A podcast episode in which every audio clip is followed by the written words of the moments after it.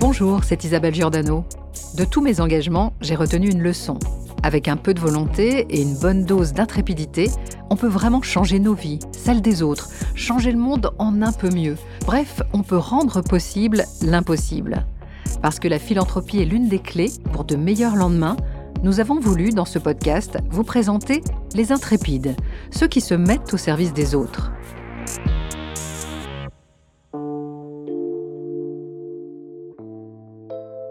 Cet épisode, direction l'Italie pour découvrir une initiative inédite portée par la Villa Médicis, l'Académie de France à Rome.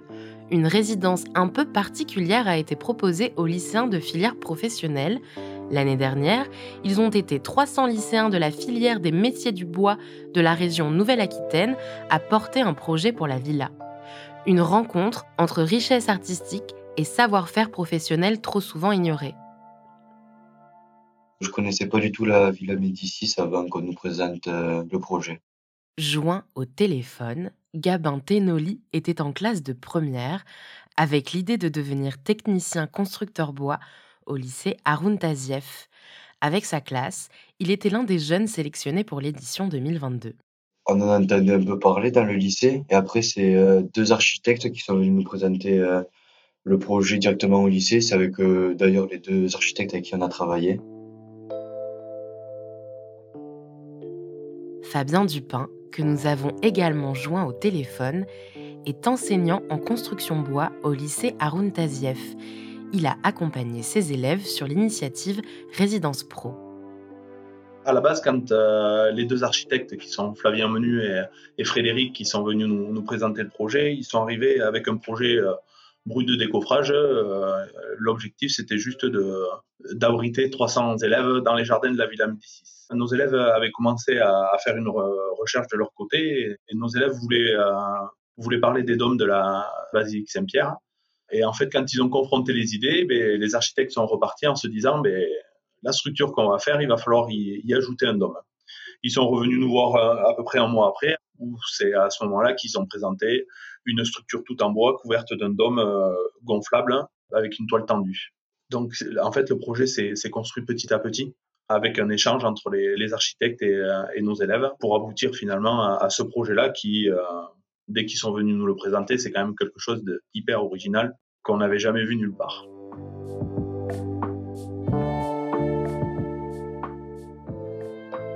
Ce projet de résidence pro avec la Villa Médicis, c'est une aventure de toutes pièces.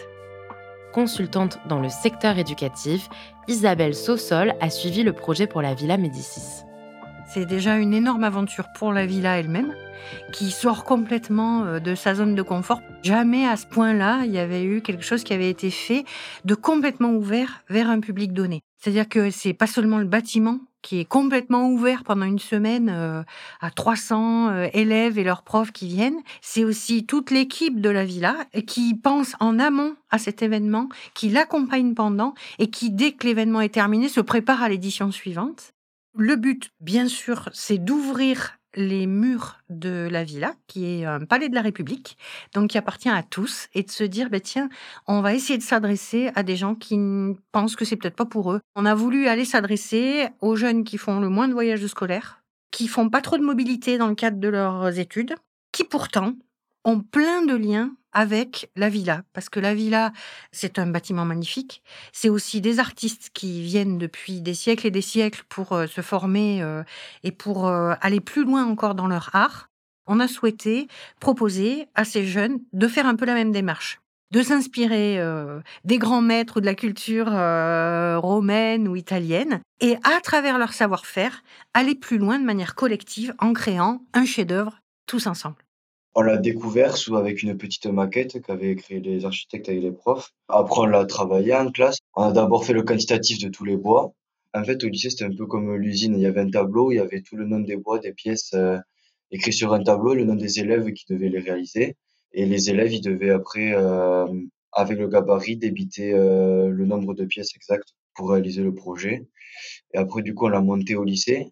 Quand on l'a monté, que c'était validé, on a pu le démonter, le charger dans le camion pour qu'ils partent à Rome. Et à, Rome, les charpentiers de Rome, ils l'ont monté à Rome. Ce qui a été extraordinaire, je pense que c'est le quand ils sont arrivés là-bas, de, de voir la structure monter. Et la chose la plus importante, je pense, de ce projet, c'est la fierté qu'ils avaient dans, le, dans leur regard quand ils sont arrivés. Je pense que, que ce qui les a fait grandir, c'est surtout ça. Alors, faut savoir que c'est des jeunes qui, euh, qui sont en bac professionnel. Il y en a une grosse partie qui était en difficulté au collège. Souvent, ils n'étaient pas forcément très bons dans les matières générales. Et là, ils sont arrivés dans une, dans une formation où, ils fabriquent des choses avec leurs mains. Et après, derrière, d'avoir un rendu comme ça, de s'apercevoir que c'est monté, que des gens viennent pour, pour les féliciter de, leur, de ce qu'ils ont fait. Là, par exemple, quand on l'a monté ici au lycée, il y a le, le président du Geste d'Or qui les a félicités, qui leur a fait un discours euh, en leur montrant que ben, ce qu'ils avaient dans les mains, c'était un peu, un peu de l'or. Et ça a permis de, de les valoriser, alors que jusqu'à maintenant, souvent, ils n'étaient pas forcément valorisés dans leurs études.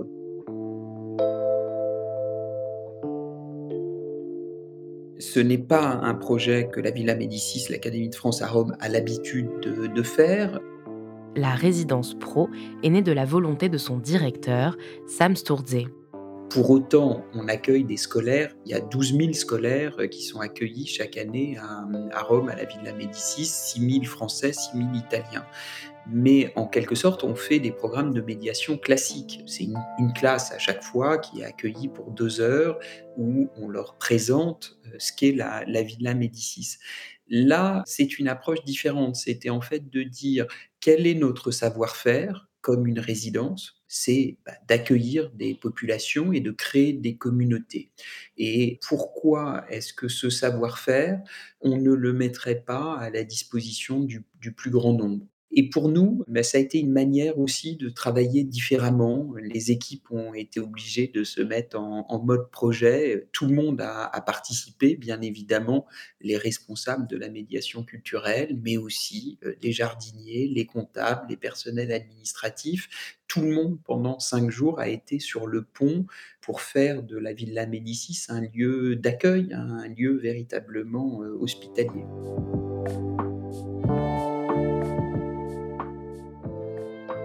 Juriste, actrice et écrivaine, Rachel Kahn est également l'ancienne directrice de l'association Mille Visages qui cherche à démocratiser l'accès au métier du cinéma.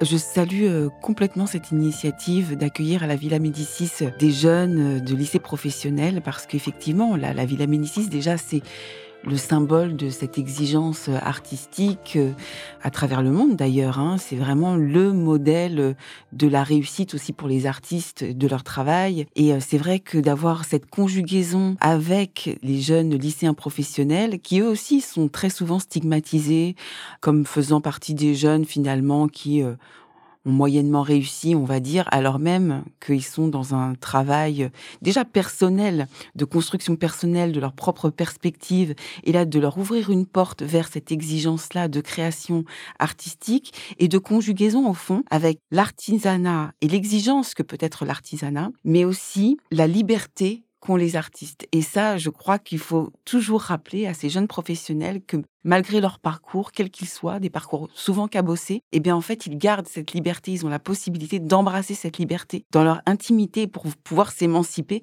ensuite professionnellement.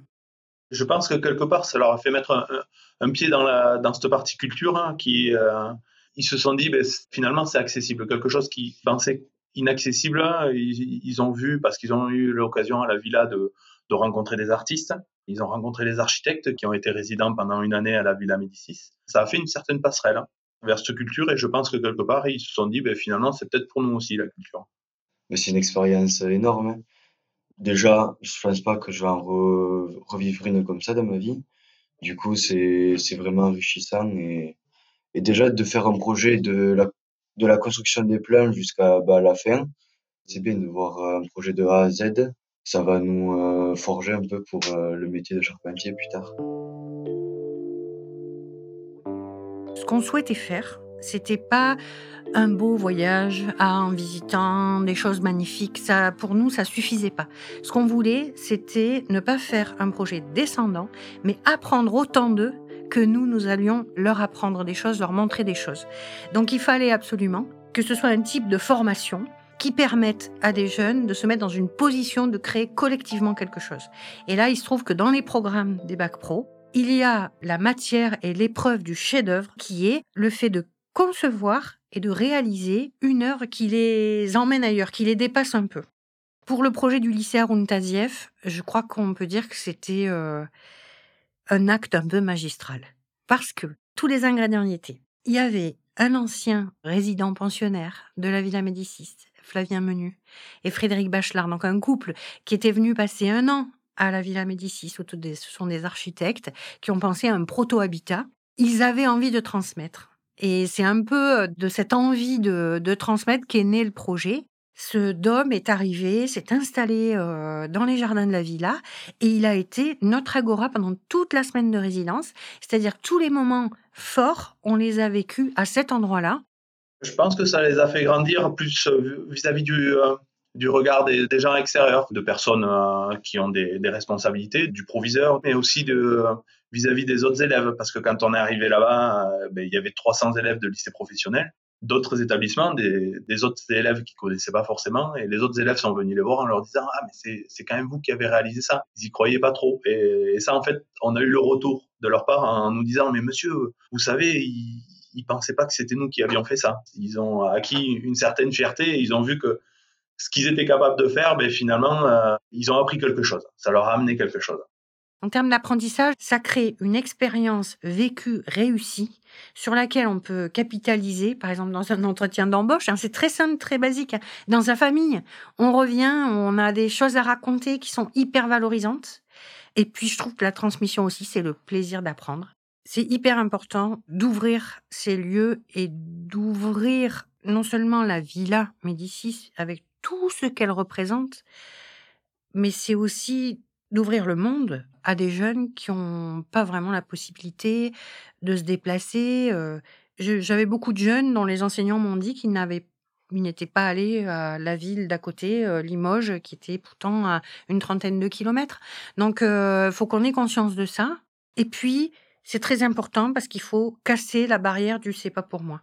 Ils ont leur place, ces jeunes à la Villa Médicis, mais pas à la façon euh, oui, bravo, vous êtes tous les bienvenus, et puis c'est tout. Non, il fallait qu'on leur prouve et qu'on leur euh, démontre qu'ils avaient leur place grâce à leur savoir-faire, grâce à ce qu'ils sont. Le fait d'avoir un projet au long cours qui permet de faire connaissance tous ensemble en amont, de préparer cette rencontre, fait qu'en fait, les jeunes arrivent avec tous les codes qu'il faut pour profiter au maximum de leur expérience et pour être complètement dans le décor de ce lieu. Je crois qu'on aurait organisé un symposium de professionnels du bois euh, au sein de la Villa Médicis pendant une semaine. Ça aurait été exactement le même euh, comportement euh, avec des chefs d'entreprise, avec des chercheurs. C'était vraiment exceptionnel cette qualité d'attention parce que je trouve que quand on donne de bonnes choses à manger, quand on donne des choses intéressantes à, à, appréhender, eh ben on a l'attention, on a le plaisir, on a la participation, on a l'intérêt quoi les résidences pro continuent euh, dès cette année et en 2023, c'est pas 300 élèves qu'on va accueillir, mais 600 élèves. Deux régions,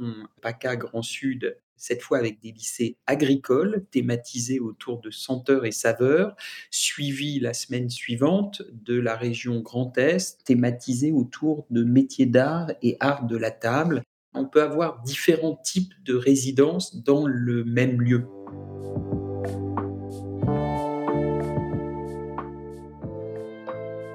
Les lycéens, ça nous intéresse beaucoup parce qu'on a tous eu un jour cette expérience euh, adolescent d'avoir un adulte, un professeur, un ami, euh, la découverte d'un film, d'un lieu, d'un musée, d'une exposition qui allait avoir un vrai impact sur euh, voilà votre désir futur, votre manière d'embrasser la vie. On veut que la Villa Médicis puisse servir aussi à ces jeunes à ouvrir un certain nombre de, perspectives et leur envoyer le message qu'ils sont là parce qu'ils le valent bien. Et c'est vrai que le choix de leurs filières, qui sont souvent des filières d'excellence, on dit beaucoup qu'il faut revaloriser l'enseignement professionnel. Voilà, par moment, il faut passer aux actes en mettant la Villa Médicis à disposition de ces 300 élèves, en leur parlant d'eux et pas de nous. On leur parle souvent de nous quand on fait des, accueils de, classe. Là, pendant quatre jours, à travers des rencontres, des ateliers, des conférences, on leur parlait d'eux. Ben moi, je milite pour, alors ça va être un petit peu radical, hein, mais que dès la maternelle soit mis en place euh, dans toutes les écoles le travail sur l'accès de tous les enfants à leur propre création. Parce que souvent on dit la culture pour tous, il faut une ouverture au cinéma, etc. Mais en fait, cet accès à la culture, il doit commencer par soi. Il doit commencer aussi par le fait que les artistes aient accès à leur propre création. Et pour cela, il faut travailler sur la question de la légitimité et de la confiance en soi. Et je pense que les enfants, en même temps qu'ils apprennent l'écriture et à compter et à dessiner des lettres, ils doivent apprendre aussi à appréhender ce qu'est leur partie créatrice. Et en appréhendant cette partie créatrice, cette liberté-là de création, ils vont gagner aussi en confiance en eux-mêmes. Et en gagnant en confiance en, eux-mêmes, ils vont apprendre aussi à, dialoguer avec eux-mêmes et avec les autres. Je pense qu'il faut commencer par là. Et ensuite, évidemment, tout ce qui a été mis en place par la suite sur l'ouverture au musée, au cinéma. Mais ça doit commencer par un travail des élèves dès la maternelle.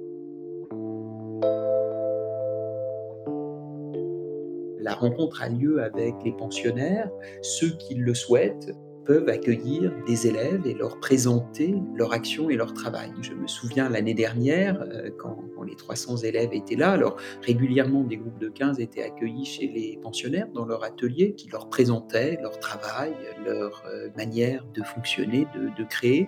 Et Charlie Aubry, qui est un, artiste, qui est un artiste bidouilleur, qui a inventé une intelligence artificielle, qui bricole, qui construit, euh, accueille une, classe, je crois, de Limoges euh, une classe d'agenceurs. Donc, on est dans les, métiers bois. Agenceurs, vous trouvez toujours du, boulot, mais souvent, ça va être euh, pour monter des, cuisines, par exemple, euh, ou des choses comme ça. Et là, Charlie leur présente son travail, raconte comment il travaille le bois, il construit. Et un des élèves, à la fin de la visite, euh, retourne voir son professeur et lui dit, mais moi, dans ma ville, j'ai un opéra, je passe devant euh, tous les jours, devant l'opéra de, Limoges. Peut-être que je pourrais aller les voir et travailler euh, au département de la construction des décors. Et juste euh, cette anecdote nous montre comment à un moment le champ des possibles peut s'ouvrir. Ça ne veut pas dire que demain il sera décorateur d'opéra, mais quelque chose auquel il ne pensait pas avant rentre dans son champ de vision. Et ça, ça nous intéresse beaucoup, de pouvoir envoyer ce message à ces jeunes que c'est possible, qu'on peut ouvrir le champ des, des possibles. Alors c'est vrai qu'avec l'association euh, Mille Visages, il y a quelques années, parce que j'étais la directrice de cette association, j'ai voulu euh, participer euh, à la construction, à un tissage, à un métissage entre les milieux populaires, on va dire, ou ces jeunes qui n'ont pas forcément accès, qui n'ont pas forcément les clés pour accéder finalement aux, rêves que sont les métiers du cinéma. J'ai voulu m'y attacher parce que ce que je déteste dans la vie, on sait qu'on est une république humaniste, universaliste, mais il faut pas se contenter de ces mots, il faut aussi agir pour que ces mots soient incarnés. Et c'est vrai que moi, dans ma construction personnelle et intime, j'avais envie d'ouvrir ces portes et de faire ces liens parce qu'en fait, le fait que les milieux soient cloisonnés, c'est au fond une injustice. On dit que d'un côté, euh, aux États-Unis notamment, qu'il y a ce rêve américain, je considère qu'en France, on peut construire un rêve français qui est, euh, avec notre exigence, avec nos savoir-faire, de permettre à ces jeunes de leur donner des clés et surtout de leur donner des contacts, de leur faire comprendre ce que sont les métiers du cinéma aussi dans leur diversité, parce qu'entre des techniciens, les comédiens, les scénaristes, les producteurs, les machinistes, ceux qui font aussi de la VR, la réalité augmentée aujourd'hui, enfin tous ces métiers-là qui sont très divers, qui sont malgré tout extrêmement cloisonnés encore aujourd'hui, que ce n'est pas normal en fait. Voilà. Et si nous, en tant qu'adultes, enfin plutôt plus matures, on peut leur permettre de gagner du temps, dans leur vie, euh, leur permettre d'avoir moins de barrières à franchir aussi. C'est une responsabilité citoyenne. Vous venez d'écouter Intrépide, un podcast de la Fondation BNP Paribas produit par Slate Studio. Retrouvez tous les épisodes sur Slate Audio et sur toutes les plateformes de podcast.